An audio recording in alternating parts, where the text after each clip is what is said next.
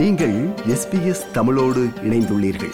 SBS dot com dot AU forward slash Tamil எனும் இணையத்தின் மூலம் மேலும் பல சிறப்பான நிகழ்ச்சிகளை நீங்கள் கேட்கலாம்.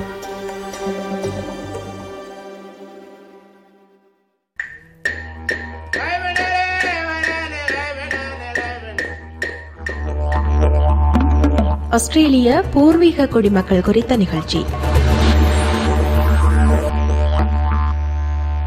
சரி பிழை என்பது பார்ப்பவர் கோணத்தில் இருக்கிறது என்பதற்கு பூர்வீக மக்கள் வரலாறு நல்ல சான்றாக அமைகிறது. கடந்த வாரம் திருடப்பட்ட தலைமுறையினரில் ஒருவரது கதை கேட்டோம். இயல்பு வாழ்க்கை அவரிடமிருந்து திருடப்பட்டதற்கு அறியாமையே முதல் காரணம். பிரித்தானிய பார்வையில் ஆஸ்திரேலிய பூர்வீக மக்கள் தம்மிலிருந்து மிகவும் வேறுபட்டவர்கள் அவர்கள் மனிதரிலும் குறைவான அறிவுடையவர்கள் அவர்களுக்கு விமோசனம் கொடுக்க வேண்டும் என்று அப்போதைய பிரித்தானியர் கருதியதால்தான் பூர்வீக மக்களை சிறுவயதிலேயே திருடிச் சென்று அவர்கள் வாழ்க்கை முறையை சிந்தனையை கலாச்சாரச் சூழலை மாற்ற முனைந்தார்கள். பிரித்தானிய கலாச்சாரத்திற்குள் அரவணைப்பதற்காக அனைவருக்கும் ஆங்கிலம் கற்பிக்கப்பட்டது. கிறிஸ்தவ மதத்தை மதப்பிரச்சாரம் செய்ய வந்த மிஷனரிகள் செய்து வந்தார்கள். பிரித்தானியரின் குடியேற்றத்தை பூர்வீக மக்கள் எதிர்த்தாலும் பிரித்தானியரின் துப்பாக்கிகளுக்கு முன் அவர்களால் ஈடுகொடுக்க முடியவில்லை. அவர்களது சிறார்கள் மிஷனரிகள் நடத்திய பாடசாலைகளுக்கு கொண்டுவரப்பட்டு ஆங்கில மொழி அவர்களது உணவு பழக்கங்கள் உடை கலாச்சாரம் என்பன போதிக்கப்பட்டன. அது மட்டுமல்லாது பிரித்தானியர்கள் பூர்வீக மக்களுடன் பெற்ற குழந்தைகள் அரை சாதி ஹாஃப் காஸ்ட் என்று இங்குமில்லை அங்குமில்லை என்ற நிலையில் இருந்தவர்களை அரசு தனது பொறுப்பில் ஏற்று அவர்களை பிரித்தானியர்கள் போல மாற்ற முனைந்தது திருடப்பட்ட தலைமுறையினருக்காக கிறிஸ்தவ மிஷனரிகள் மன்னிப்பு கோரியிருந்தாலும் ஆஸ்திரேலிய அரசு மன்னிப்பு கோருவதற்கு அதிலிருந்து அரை நூற்றாண்டுக்கு மேல் எடுத்திருக்கிறது To the stolen generations, as Prime Minister of Australia, I am sorry. பூர்வீக மக்களை புரிந்து கொள்ளாத பிரித்தானியர்கள் செய்த இன்னொரு விடயம் பூர்வீக மக்கள் புனிதமாக கருதும் நிலங்களை உரிமை கொண்டது பூர்வீக மக்களின் வரலாற்றில் எந்த ஒரு சமூகமோ தனிமனிதனோ நிலத்தை உரிமை கொண்டாடுவதில்லை மாறாக அவர்கள் பிறந்த நிலம் அவர்கள் மேல் உரிமை கொள்ளும் This land is me. Rock, water, animal, tree. They are my song. My being's here where I belong. This land owns me from generations past to infinity. பூர்வீக மக்கள் மண்ணை தாயகமாக பார்க்கும் கலாச்சாரத்தில் அவர்கள் பல்லாயிரம் ஆண்டு காலம் வாழ்ந்த இடத்தில் ஒருவரின் சந்ததியின் எதிர்காலத்தை நில உடைமைதான் தீர்மானிக்கிறது என்று பின்னணி கொண்டு நிலம் தேடி வந்த பிரித்தானியர்கள் என்ன செய்வார்கள் கைதிகளாக கொண்டுவரப்பட்டவர்கள் ஒருபுறம் பிரித்தானிய அரச அதிகாரிகளின் நட்பினால் அரசியல் செல்வாக்கினால் வந்தவர்கள் மற்றும் மத பிரச்சாரத்திற்காக வந்தவர்கள் இன்னொரு புறம் வெவ்வேறு தேவைகளுக்காக நிலத்தை உரிமை கொண்டார்கள். குடிவந்த நாட்டில் தமது பயிர்களை வளர்க்க முடியுமா இல்லையா என்று தெரியாதிருந்த பிரித்தானியருக்கு ஜேம்ஸ் ரூஸ் என்ற கைதி சோளம் பயிரிட்டு வெற்றி கண்டிருப்பதை வரவேற்பதற்காக முப்பது ஏக்கர் காணி ஆயிரத்தி எழுநூற்றி தொன்னூற்றி மூன்றாம் ஆண்டு அவருக்கு அரசால் வழங்கப்பட்டது. மதப் பிரச்சாரத்தில் ஈடுபட்டிருந்த லண்டன் மிஷனரி சொசைட்டிக்கு நியூகாசில் பகுதிக்கு தெற்குப்புறமாக லேக் மெக்வாரி கரையோரத்தில் நாற்பது சதுர கிலோமீட்டர் நிலம் ஒதுக்கப்பட்டது. சென்ற வாரம் தன் கதையைச் சொன்ன சாம் டைனா போன்றவர்களை தங்க வைக்கும் மிஷனரியை ஆரம்பிக்க இந்த நில ஒதுக்கீடுகள் உதவி புரிந்தன.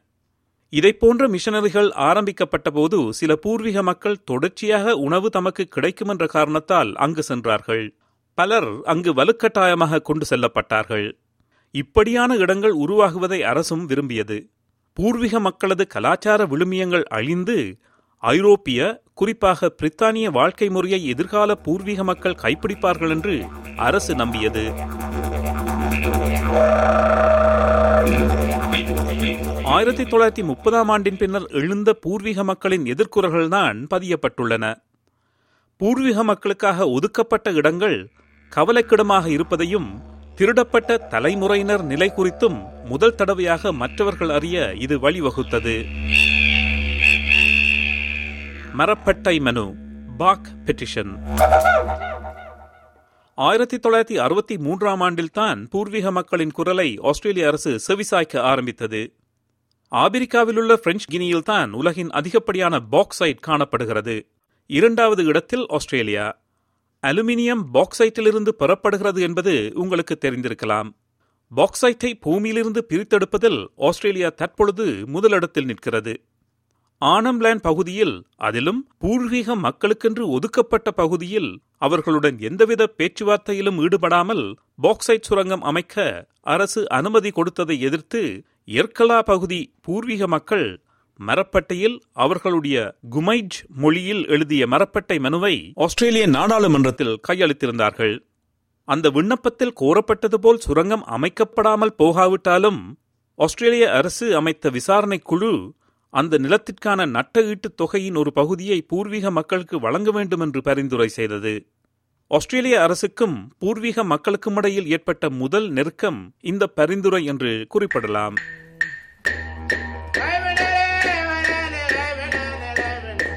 பூர்வீக மக்களுக்கென்று ஏதாவது ஒரு நிலத்தை ஒதுக்கினால் போதுமென்றுதான் இருபதாம் நூற்றாண்டின் முதற் பாதியில் ஆஸ்திரேலிய அரசுகள் நம்பியிருந்தன. நிலம் பூர்வீக மக்களுக்கென்று ஒதுக்கப்பட்டாலும் அந்த நிலங்களின் உரிமை அரசின் கையிலேயே இருந்தது.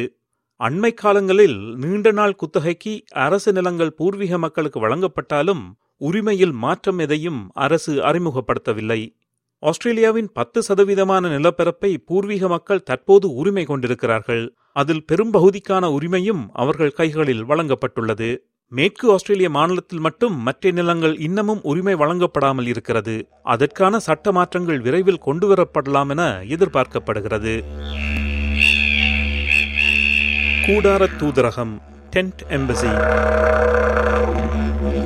நில உரிமை பேச்சளவில் வழங்கப்பட்டாலும் நடைமுறையில் பல சிக்கல்களை பூர்வீக மக்கள் எதிர்கொள்கிறார்கள் என்று அரசின் கவனத்தை ஈர்ப்பதற்காக ஒரு கூடார தூதரகம் கேன்பராவில் உள்ள ஆஸ்திரேலிய நாடாளுமன்றத்திற்கு முன்பாக ஆயிரத்தி தொள்ளாயிரத்தி எழுபத்தி இரண்டாம் ஆண்டு ஜனவரியில் அமைக்கப்பட்டது. இன்றும் அந்த கூடார தூதரகம் பழைய நாடாளுமன்றத்தின் முன் இருப்பதை நீங்கள் காணலாம்.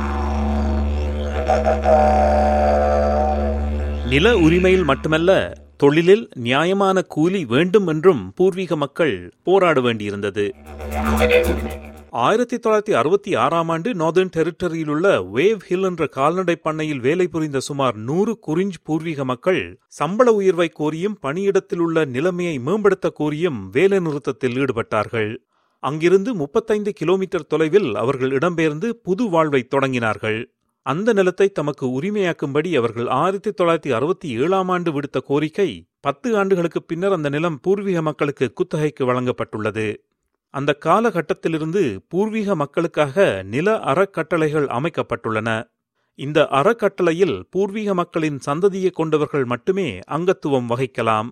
நில உரிமை பெறலாம். ஆஸ்திரேலிய அரசு பூர்வீக மக்களுடன் இணக்கப்பாட்டை ஏற்படுத்த வேண்டிய தேவை குறித்தும் பூர்வீக மக்களின் இறையாண்மை குறித்தும் பூர்வீக மக்களுக்காக குரல் கொடுக்கும் ஆன்டி பேட் ஒரு விரிவான விவாதம் வேண்டும் என்கிறார் Our mob have lived on this earth for more than 50,000 years.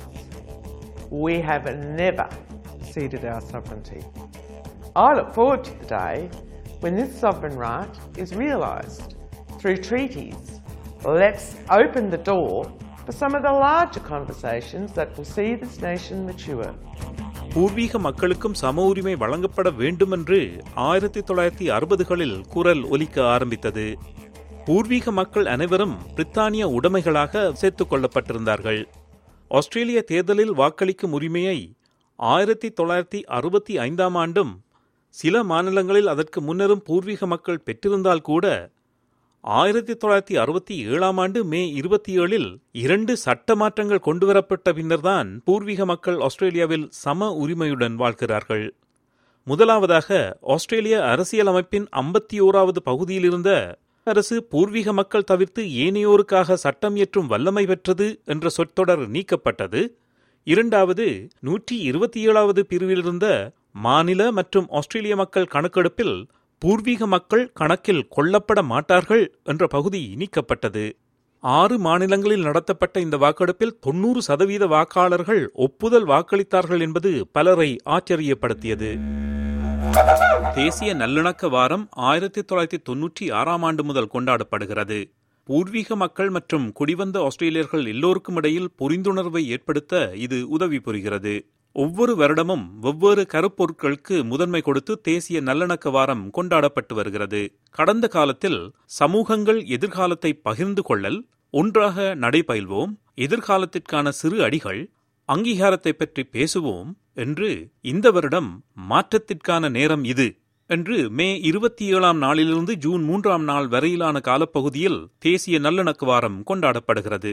இந்த காலப்பகுதிக்கான காரணம் முன்னர் குறிப்பிட்ட மக்கள் வாக்கெடுப்பு மற்றது ஆஸ்திரேலிய உச்ச நீதிமன்றம் அளித்த தீர்ப்பு ஒன்று. ஆயிரத்தி தொள்ளாயிரத்தி எழுபத்தி ஆறாம் ஆண்டில் நார்தர்ன் டெரிட்டரி பிரதேசத்தின் பாரம்பரிய நில உரிமையாளர்கள் பூர்வீக மக்கள்தான் என்ற ஆஸ்திரேலிய சட்டமாற்றம் அங்கீகாரம் பெற்றது. அந்த வகையில் பூர்வீக மக்கள் தங்களது வரலாற்று உரிமைகளை அடிப்படையாக கொண்டு பூர்வீக மற்றும் டாரஸ் தீவு மக்கள் உரிமை கொள்ளலாம் என்ற ஆஸ்திரேலிய உயர் நீதிமன்றத்தின் தீர்ப்பு வரலாற்று முக்கியம் வாய்ந்தது. அதனை முன்னெடுத்த எடி மாபோ என்ற பூர்வீக மகன் வரலாற்றில் சிறப்பு இடத்தை பெறுகிறார். அவரை பற்றி அடுத்த வாரம் விரிவாக பார்ப்போம்.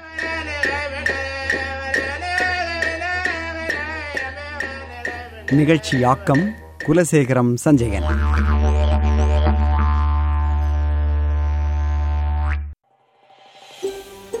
இது போன்ற மேலும் பல நிகழ்ச்சிகளை கேட்க வேண்டுமா? Apple podcast Google podcast Spotify என்று பாட்காஸ்ட் கிடைக்கும் பல வழிகளில் நீங்கள் நிகழ்ச்சிகளை கேட்கலாம்.